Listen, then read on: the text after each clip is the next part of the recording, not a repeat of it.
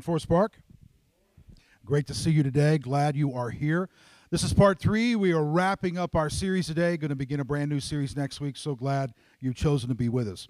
Well, those of you who know me probably already know I am not an avid runner. Um, you don't have to laugh too loud, but unless I'm chasing Grayson, my two year old grandson, around the living room, or Colby, my dog, takes off after a rabbit while I'm holding his leash, I'm reasonably stable. Uh, but I do know this the most exciting part of a marathon is the beginning. The crowd is enthusiastic, the runner is filled with energy, the gun goes off, people are screaming. I mean, it's thrilling. And the second most exciting part is the end. The ticker tape is torn across the finish line. The runner, family, and friends are gathered waiting patiently for him or her to come across the finish line. The atmosphere is festive, rest and water just a few yards away. The experience is electrifying. But the most challenging part of a race is the middle. It's the in between, the long, boring, monotonous, pounding mile after mile. It's in the middle when one wonders if he or she should continue. It's in the middle when you wonder what you were thinking when you signed up. It's in the middle when you find little motivation to keep going. The crowd is too far behind. You can't hear them. Your family too far ahead. You can't see them. You're not positive you will make it. You're exhausted, thirsty, your feet hurt. It's in the middle when you must dig deep and find motivation inside because there is little motivation coming from anywhere else.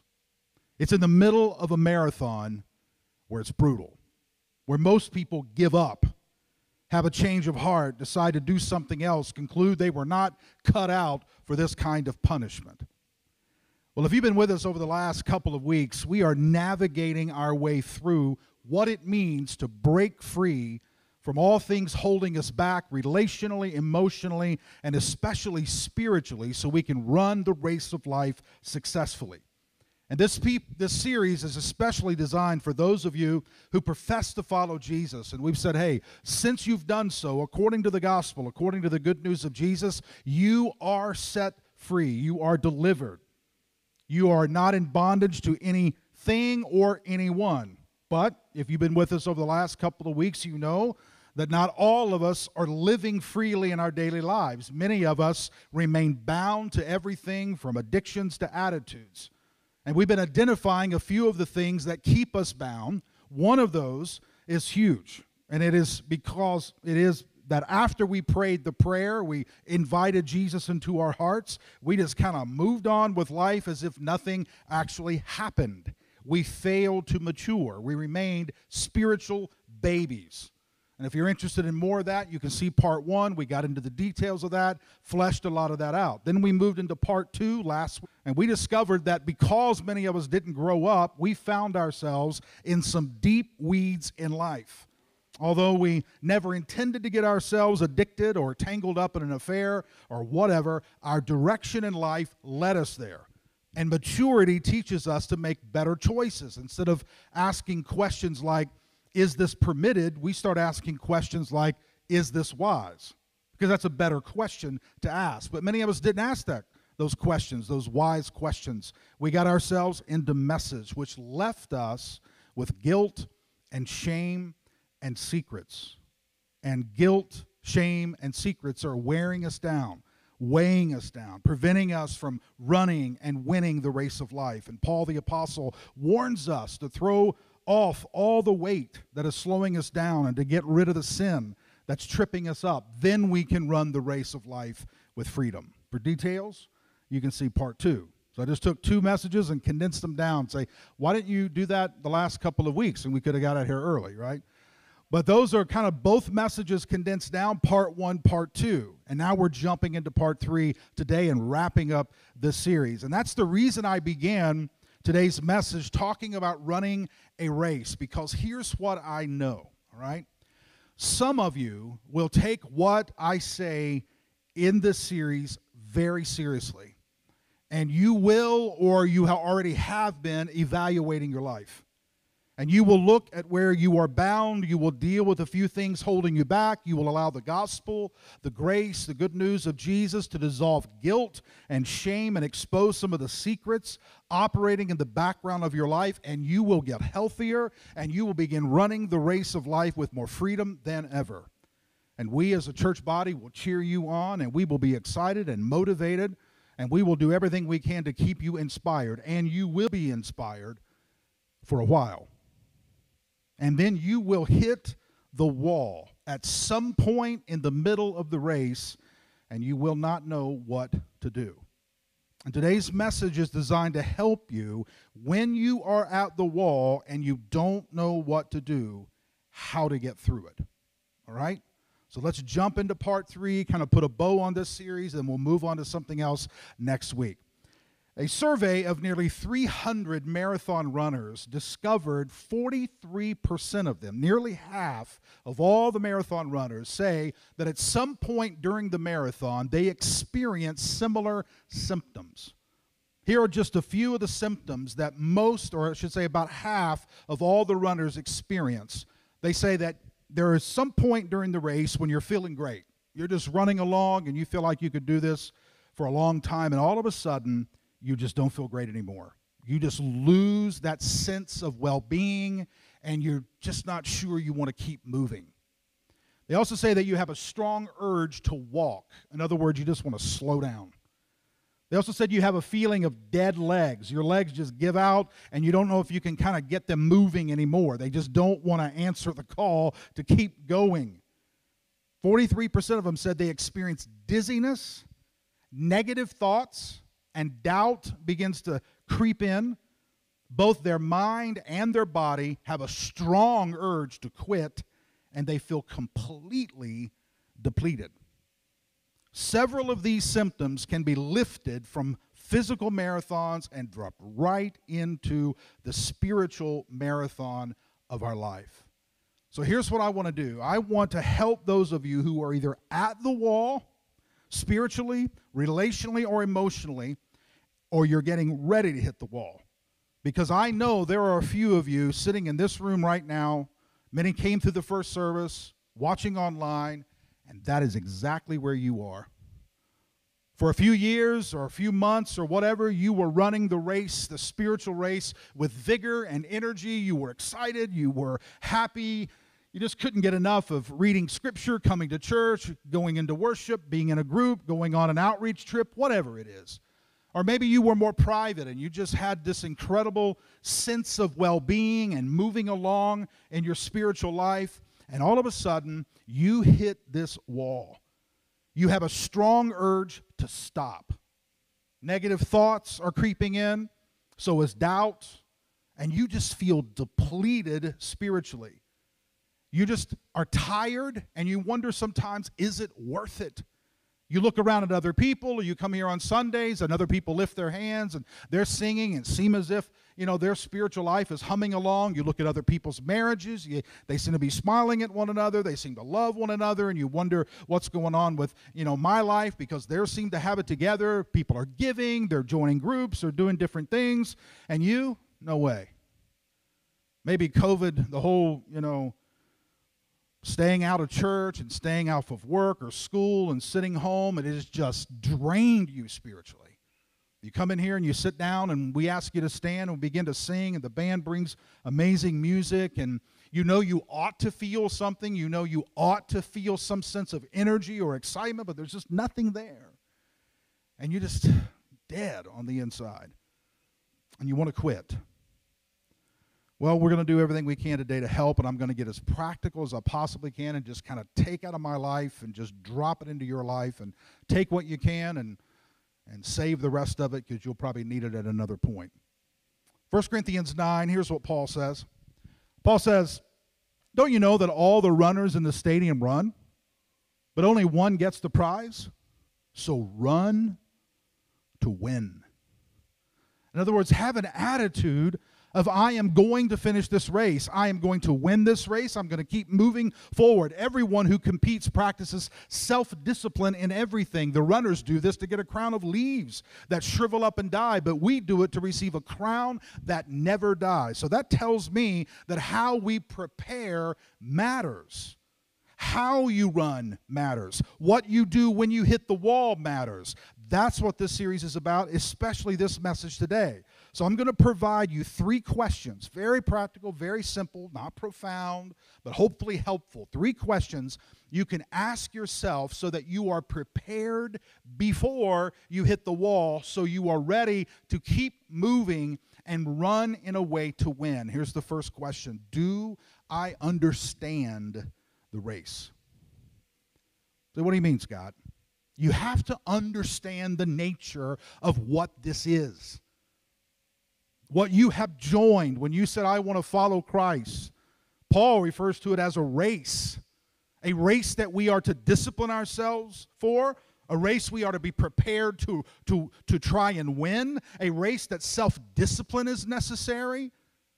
It is a marathon, not a sprint. That is the nature of this thing you joined. From start to finish, it is a process. Too often we think of our Christian journey as one and done. We pray to prayer, we attend church every now and then, we just kind of move on with life. But that is not an accurate depiction of our spiritual race. Listen to Peter. This is one of those passages, and I'm not sure a lot of us have read, or if we have read it, we haven't really taken the time to meditate on it or think it through. Second Peter chapter 1. Listen to this grand comment at the beginning, and then he really breaks it down into a very practical step. He says, Through his honor and glory, he has given us his precious and wonderful promises that you may share the divine nature and escape the world's immorality that sinful craving produces. Now, watch this. Here's what we ought to do. This is, this is what Christian life is about. This is why, because of these promises that you've been given, this is why, because of the gospel, this is why, because of all that Christ has done for you, this is why you must make every effort to add moral excellence to your faith. And to moral excellence, knowledge. And to knowledge, self control. And to self control, endurance. And to endurance, godliness. And to godliness, affection for others. And to affection for others, love. Now, watch this next verse. If all these are yours, and they are growing in you. They'll keep you from becoming inactive and unfruitful in the knowledge of our Lord Jesus Christ. Notice how Peter says that once you begin this race, once you say yes, once you start following Christ, you are to add to this and add to this and to this add to this and to this add to this and all of these things are to be growing in you. And if you add to these things and they are growing in you then you will cease to be inactive and unfruitful. That tells me that there is an, an adding and there is a growing and there is a process and all of that takes time.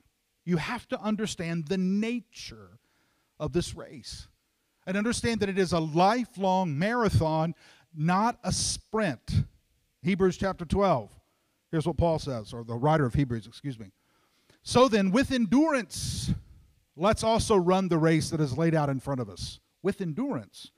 That takes time, that takes energy, that has to, you have to learn how to make it through the wall the race that is laid out in front of us, since we have such a great cloud of witnesses surrounding us, let's throw off extra baggage and get rid of the sin that trips us up.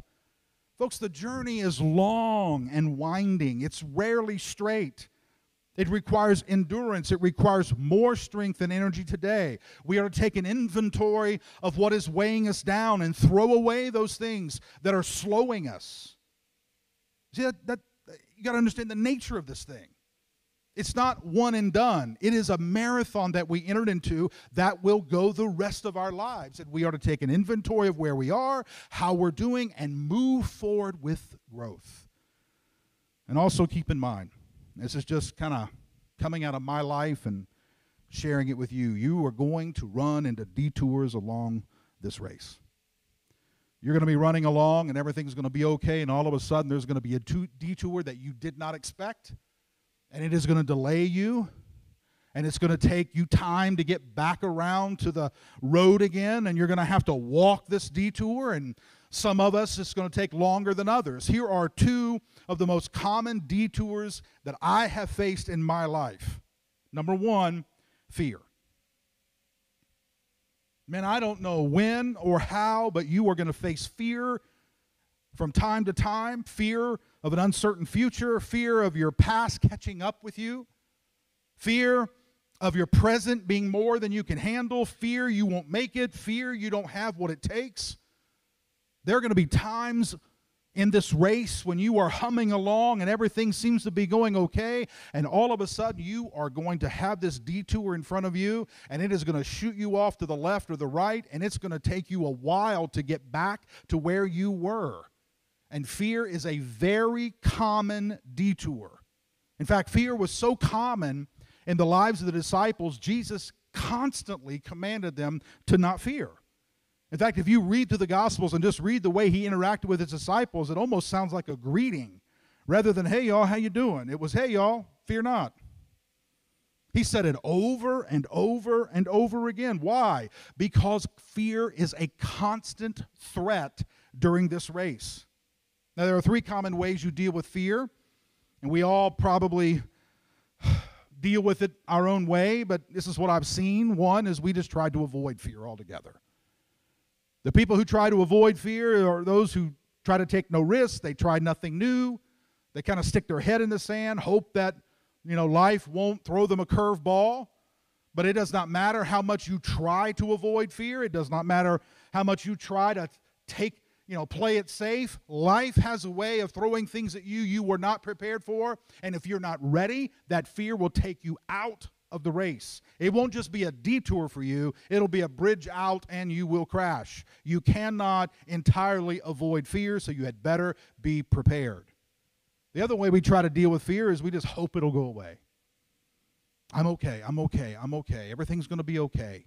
Just wait it out. Eventually, the situation will change. Eventually, things will get back to normal. That's silly. That's not how you deal with fear. The third way is the way that I recommend, and that is you face it and you learn to get over it.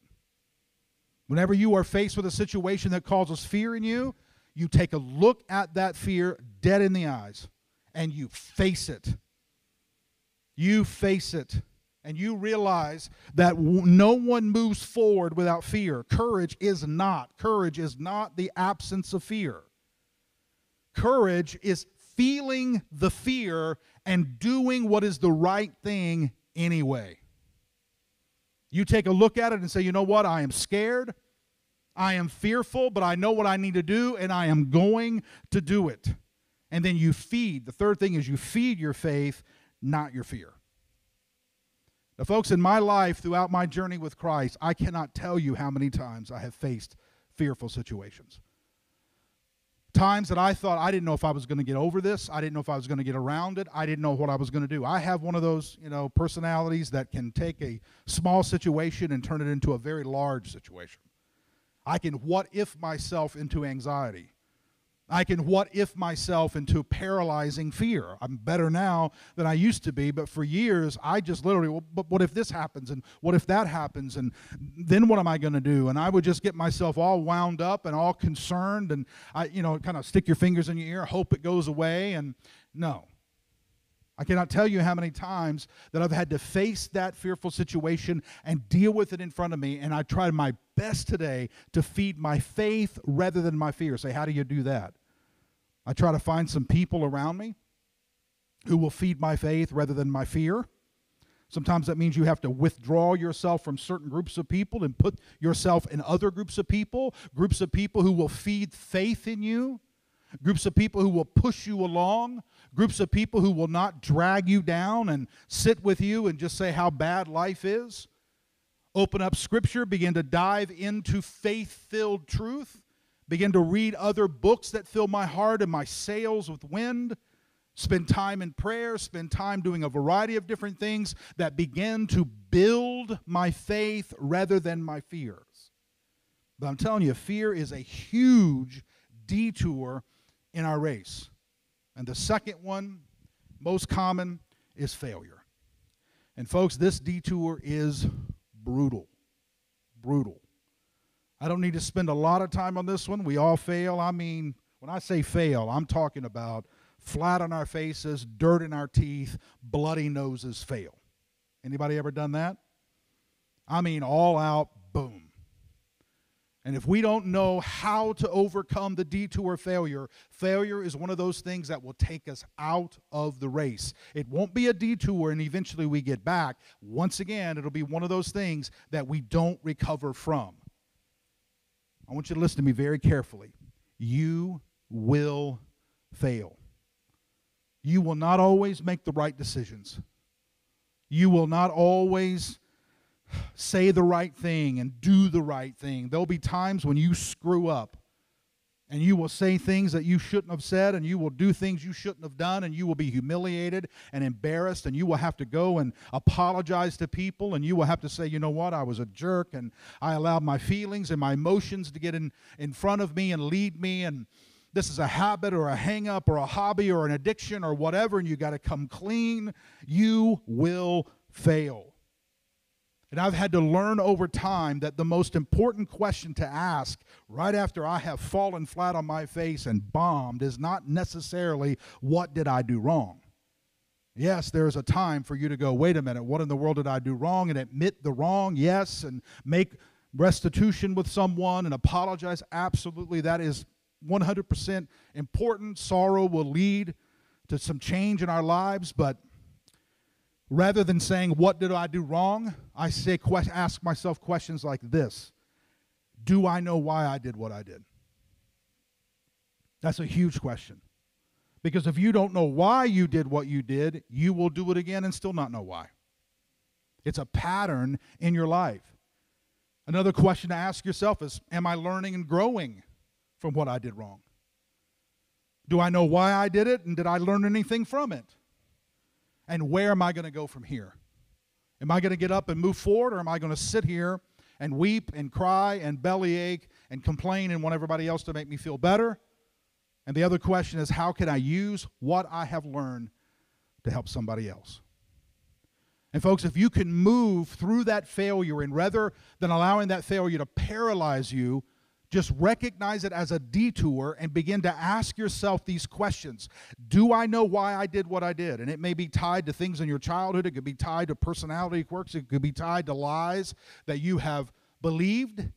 And am I learning and growing from it? And where am I going to go from here? And can I take what I'm learning and help somebody else so they don't bomb? Then you can take that failure and you can put it into your life that the learning and the lessons from it and actually help you run the race and get through the wall. Don't let failure keep you down. Whatever you did, for whatever reason you did it, it can become your greatest asset if you learn from it and grow because of it. All right? Ready for the second question? Thank you. Doesn't matter. I'm going to give it to you anyway, right? Question number two. Huge question that I ask myself Am I surrounded by the right people? You want to make it through the wall? You got to surround yourself with the right people. Folks, I cannot emphasize the value of good friends enough. In fact, I'm not sure it is possible to successfully finish the race without at least one true friend. Let me tell you why. Ecclesiastes 4. Love this verse. It's one of those you ought to memorize. Two are better than one. That's it. Life is better with two than just one. Any problem you face, it's better if you have someone with you. Why is that? Because they have a good return for their hard work. If either should fall, one can pick up the other. But how miserable are those who fall and don't have a companion to help them up? I'm telling you, if you want to make it through the wall, you're going to have to have some friends in your life, the right friends in your life, who will help you when you bomb, who will help you when you're on a detour to get back on track, who will help you when you fail, who will help you when you feel eaten up with fear. Friends, detours are going to come, and you got to have somebody to help you. When you can't see straight, think straight. When your feeling is gone, when the motivation isn't there. Now, every time I do a message like this and talk about friendship, somebody comes up to me, and this is nothing wrong with this. I just know how we think, and say, "Well, how do I, how do I find those friends? How do I choose those friends?" And this is this is what I've learned over time. Choosing friends, difficult. I'm telling you, difficult. I, I used to think it was easy. If you had asked me 20 years ago, how do you, you know, select a friend, I would have said something, you know, just you know, the people you laugh with and cry with, they're probably your friends. You know, you share some emotional things in life, they're your friends. I have learned that laughing with someone and crying with someone doesn't make them your friend. I have laughed and cried with people, and I have attached my hopes and dreams to their coattail and expected them to come through for me. And I've learned in my journey that there are lots of people who are friendly, there are few people who are friends. So it is not easy. Just to tell you that straight up. It is not easy. So what I've learned in my life are to ask some questions to determine. I'm gonna give you a lot of questions today, okay? I told the first service, I'm just throwing all the hay out there. You just eat what you want, okay? Just gonna keep tossing it out. You just take it and use what you can. Some questions I ask myself to help me select the right friends and to be the right friend to someone else so that they can help me through the wall and I can help them through the wall. This is just some things I've learned. One of the questions I ask is Do we have the same values? When I say that, I don't mean does that person have just my values, but I, do I have their values? Do we have the same values? Do we, do we value marriage the same? Do we value friendships the same? Do we value scripture the same? Do we value other people the same? Do we value money the same? Do we value the way we talk with one another and interact with one another and treat other people? Are our values aligned? Second question I say is do, this is huge to me. Do we remain together when things are difficult and complicated? I mean, do we stay in each other's corners not because they're necessarily the right corners, but because we're in those corners? Let me explain what I mean. A true friend is one who sticks with you even when you screw up, even when you choose the wrong side of an issue because they value you more than they value your position. You have any idea how many times I've chosen the wrong position? How many times I've taken a side and I was on the wrong side, and if every friend walked out on me when I took the wrong side or had a wrong opinion, I wouldn't have any friends. Friends are, are those who say, you know what? I've got your back. I'm going to be in your corner. And when I think you're wrong, I'll tell you I think you're wrong, but I'm still going to stick with you. That's a friend. Watch what they do when things get tough. Watch what happens when things are complicated. Watch what happens when maybe you're wrong. Watch how you treat them when they're wrong. Okay? That's just me. And the last one I'll give you, we could go through, I'm sure, 20, but just the last one I'll give you is do we cheer when the other wins? No competition. Hey, man, if you win, awesome. If you get the applause, great. If you get the promotion, great. If you're on the pl- platform and the, sh- and the spotlight's on you, great. I love you. I want you to win. And then when you win, they cheer for you. You cheer for one another. That's a friend. So find people that have the aligned values. Find people who will stick with you and you'll stick with them even when things are tough and complicated. And also pick people and select people and keep people in your life who will cheer for you when you win and you'll cheer for them when they win. Mark 6 7. We're not even going to put this on the screen, but this is an important verse. It says Jesus sent the disciples out two at a time. Two at a time, not by themselves. Sent them together. Why? For every reason I've given you and a whole lot more. We do it together. You need one another. All right? Third question that we ask to get through the wall is Have I developed healthy habits? Folks, the time to develop healthy habits is not when you're standing at the wall.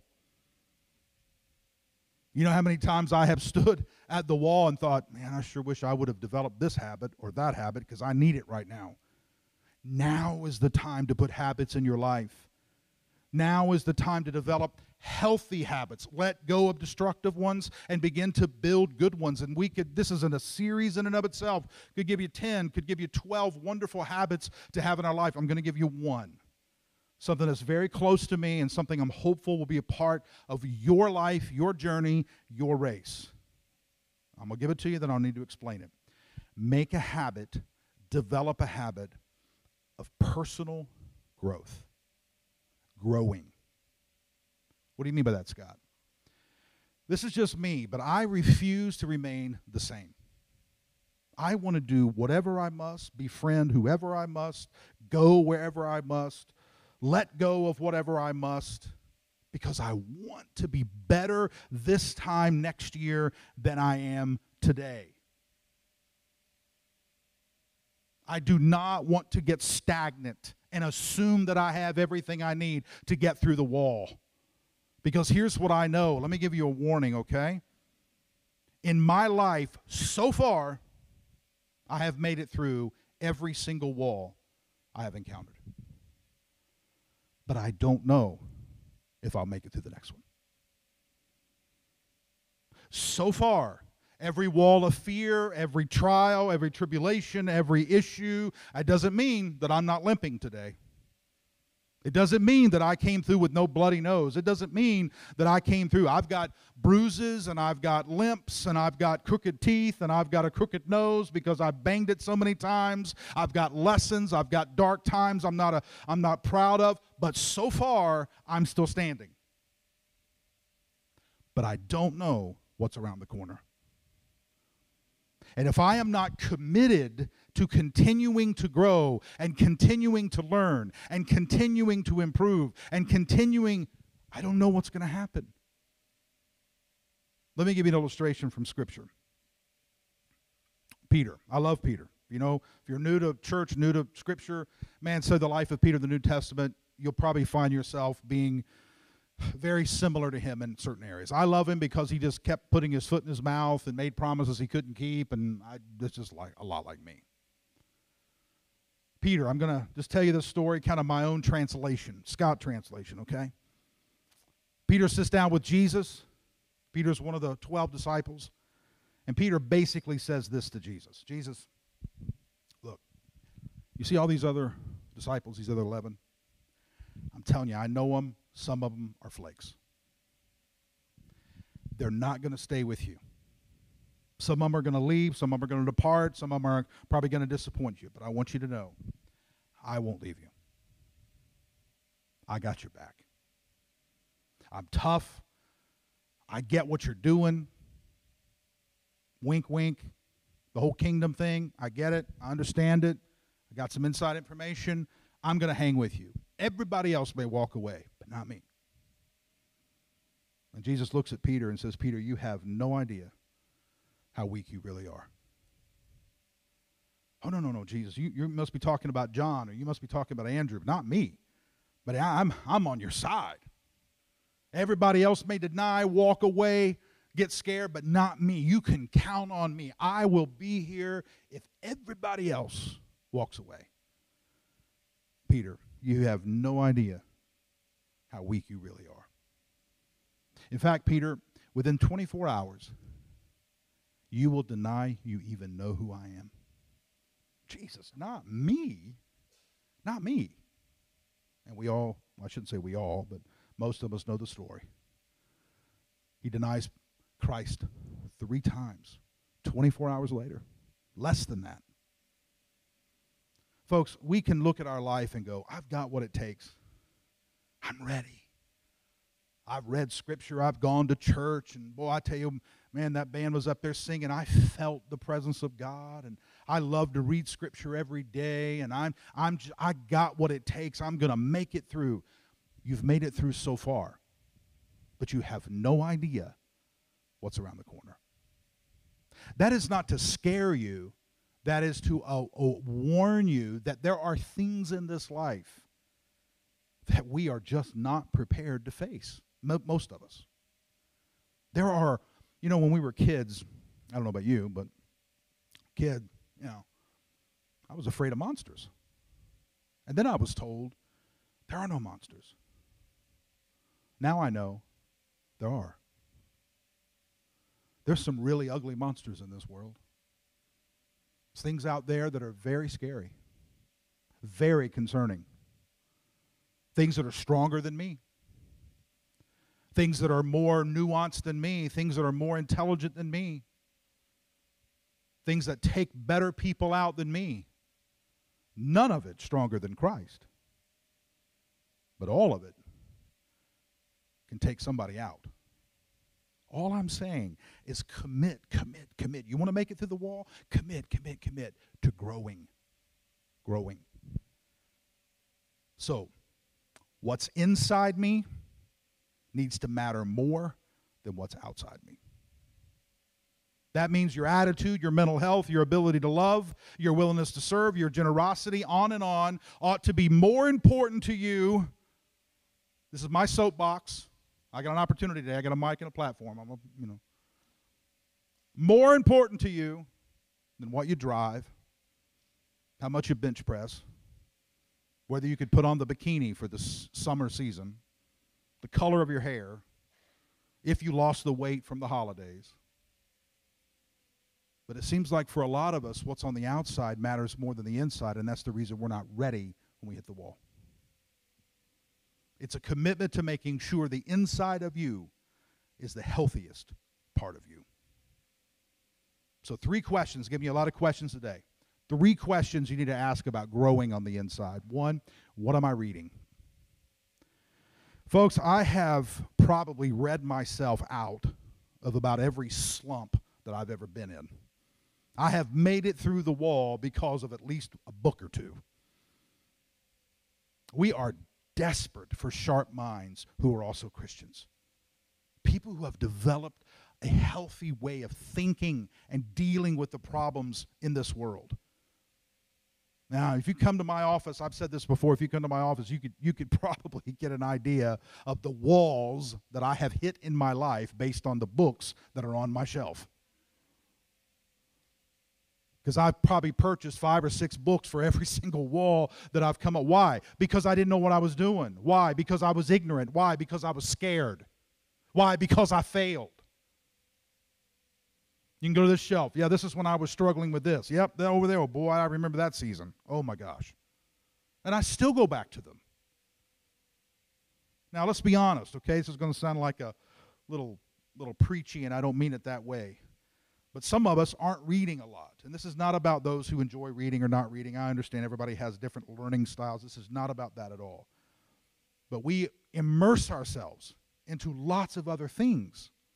We love the Netflix and Prime and HBO and all the shows that come out. And hey, you know what? Not knocking it. I watch shows too. Some of them are amazing, some of them are creative, some are incredible, insightful, all that. That's not what I'm saying at all. But I am helping you, hopefully, ask better questions. So ask yourself, no matter what you're doing, I don't care if you're reading and it's on audio and you're reading it by listening to it. That's reading, it's getting it inside you. Fine. I talked to people in the lobby earlier after the first service about different kinds of books they're reading. Don't care if it's a novel, long as it's truth and it's getting into your heart and mind and challenging and pushing you and helping you to develop the strength you need and the stamina you need, fine. But ask yourself these questions Am I filling my mind and my heart, whatever it is, a book, a movie, whatever? Or am I filling my heart and my mind with what will help me stay in the race? Does it assist me with getting through the wall when I hit it? Now that's a wise question. See, folks, listen, you, you, can, you can watch anything you want. I'm not going to give you a list of things to watch or not watch. You, you can read anything you want. I'm not going to give you a list. I'm not even going to start that. It's not my job, not my role. And we mess up every time we start to put lists together. Not going to begin that. But I will tell you this those who are faithful and those who get through the wall and those who don't quit asks better questions than can I? They ask questions like, should I? They ask better questions than, is this permitted? They ask questions like, is this the best choice? Because there are lots of things you can do that I don't recommend. And there's lots of things that are permitted, but I think are very unwise. So it all depends on whether you want to stay in the race and get through the wall, or you want a detour to take you out at some point. So, every Christian, I highly recommend you have some kind of book, some kind of information that you're putting inside of you all the time that's challenging you, even outside of Scripture. What I mean is that don't, not just Scripture, but having other things that begin to feed you and open your mind and your heart up and challenge you. I got to get finished with this. Number two, how am I meditating? This is about prayer. This is about meditating on truth, spending time allowing your mind and soul to be bent and shaped toward beauty, goodness, and love. You see, each of us meditate on something. We turn our thoughts and our minds over and over and over in life on something. Somebody says, "Well, Scott, meditation that sounds so spiritual and so so so lofty. I'm not even sure I know how to meditate." Yes, you do know how to meditate. No, I don't know how to meditate. Okay. Do you know how to worry? Oh yeah, I know how to worry. All right. What, what, are you, what are you meditating on? Well, I'm, i might go to the doctor this week, and if I eh, and what? And if I go to the doctor and, and she says this, then this means this, and then I'm going to have to do this, and then that's going to. And what about my bills? And I've got to pay this, and that means I got to save on. You are meditating on all of those things. You're turning them over. You're chewing on it. You're sucking the juice out of it. You're thinking it through. You're what ifing it all together. You know what? Do the exact same thing, except you do it on truth. You do it on goodness. You do it on love you do it on mercy. You turn it over and you turn it over and you turn it over. You get a verse of scripture that's filled with promise and filled with truth, and you turn it over and you turn it over and you look at it from this angle and you look at it from that angle and you say, God, what does this mean for me? And what does this mean for my marriage? And what does this mean for my money? And what does this mean for our church? And what does this mean for my kids? And what does this mean for my city? You're meditating, meditating, meditating. Fill your mind with truth, and you will see all things in your life begin to become more and more free. All right, last one. I challenge you. Sorry. I challenge you. Spend 15 minutes a day, just 15 minutes a day, with all the audio and all the stimulation turned off, and just meditate on love and grace and beauty and goodness and truth. The last one is in my building community. In my building community. Folks, this is about forming friendships with like minded people, people who are in the race with you.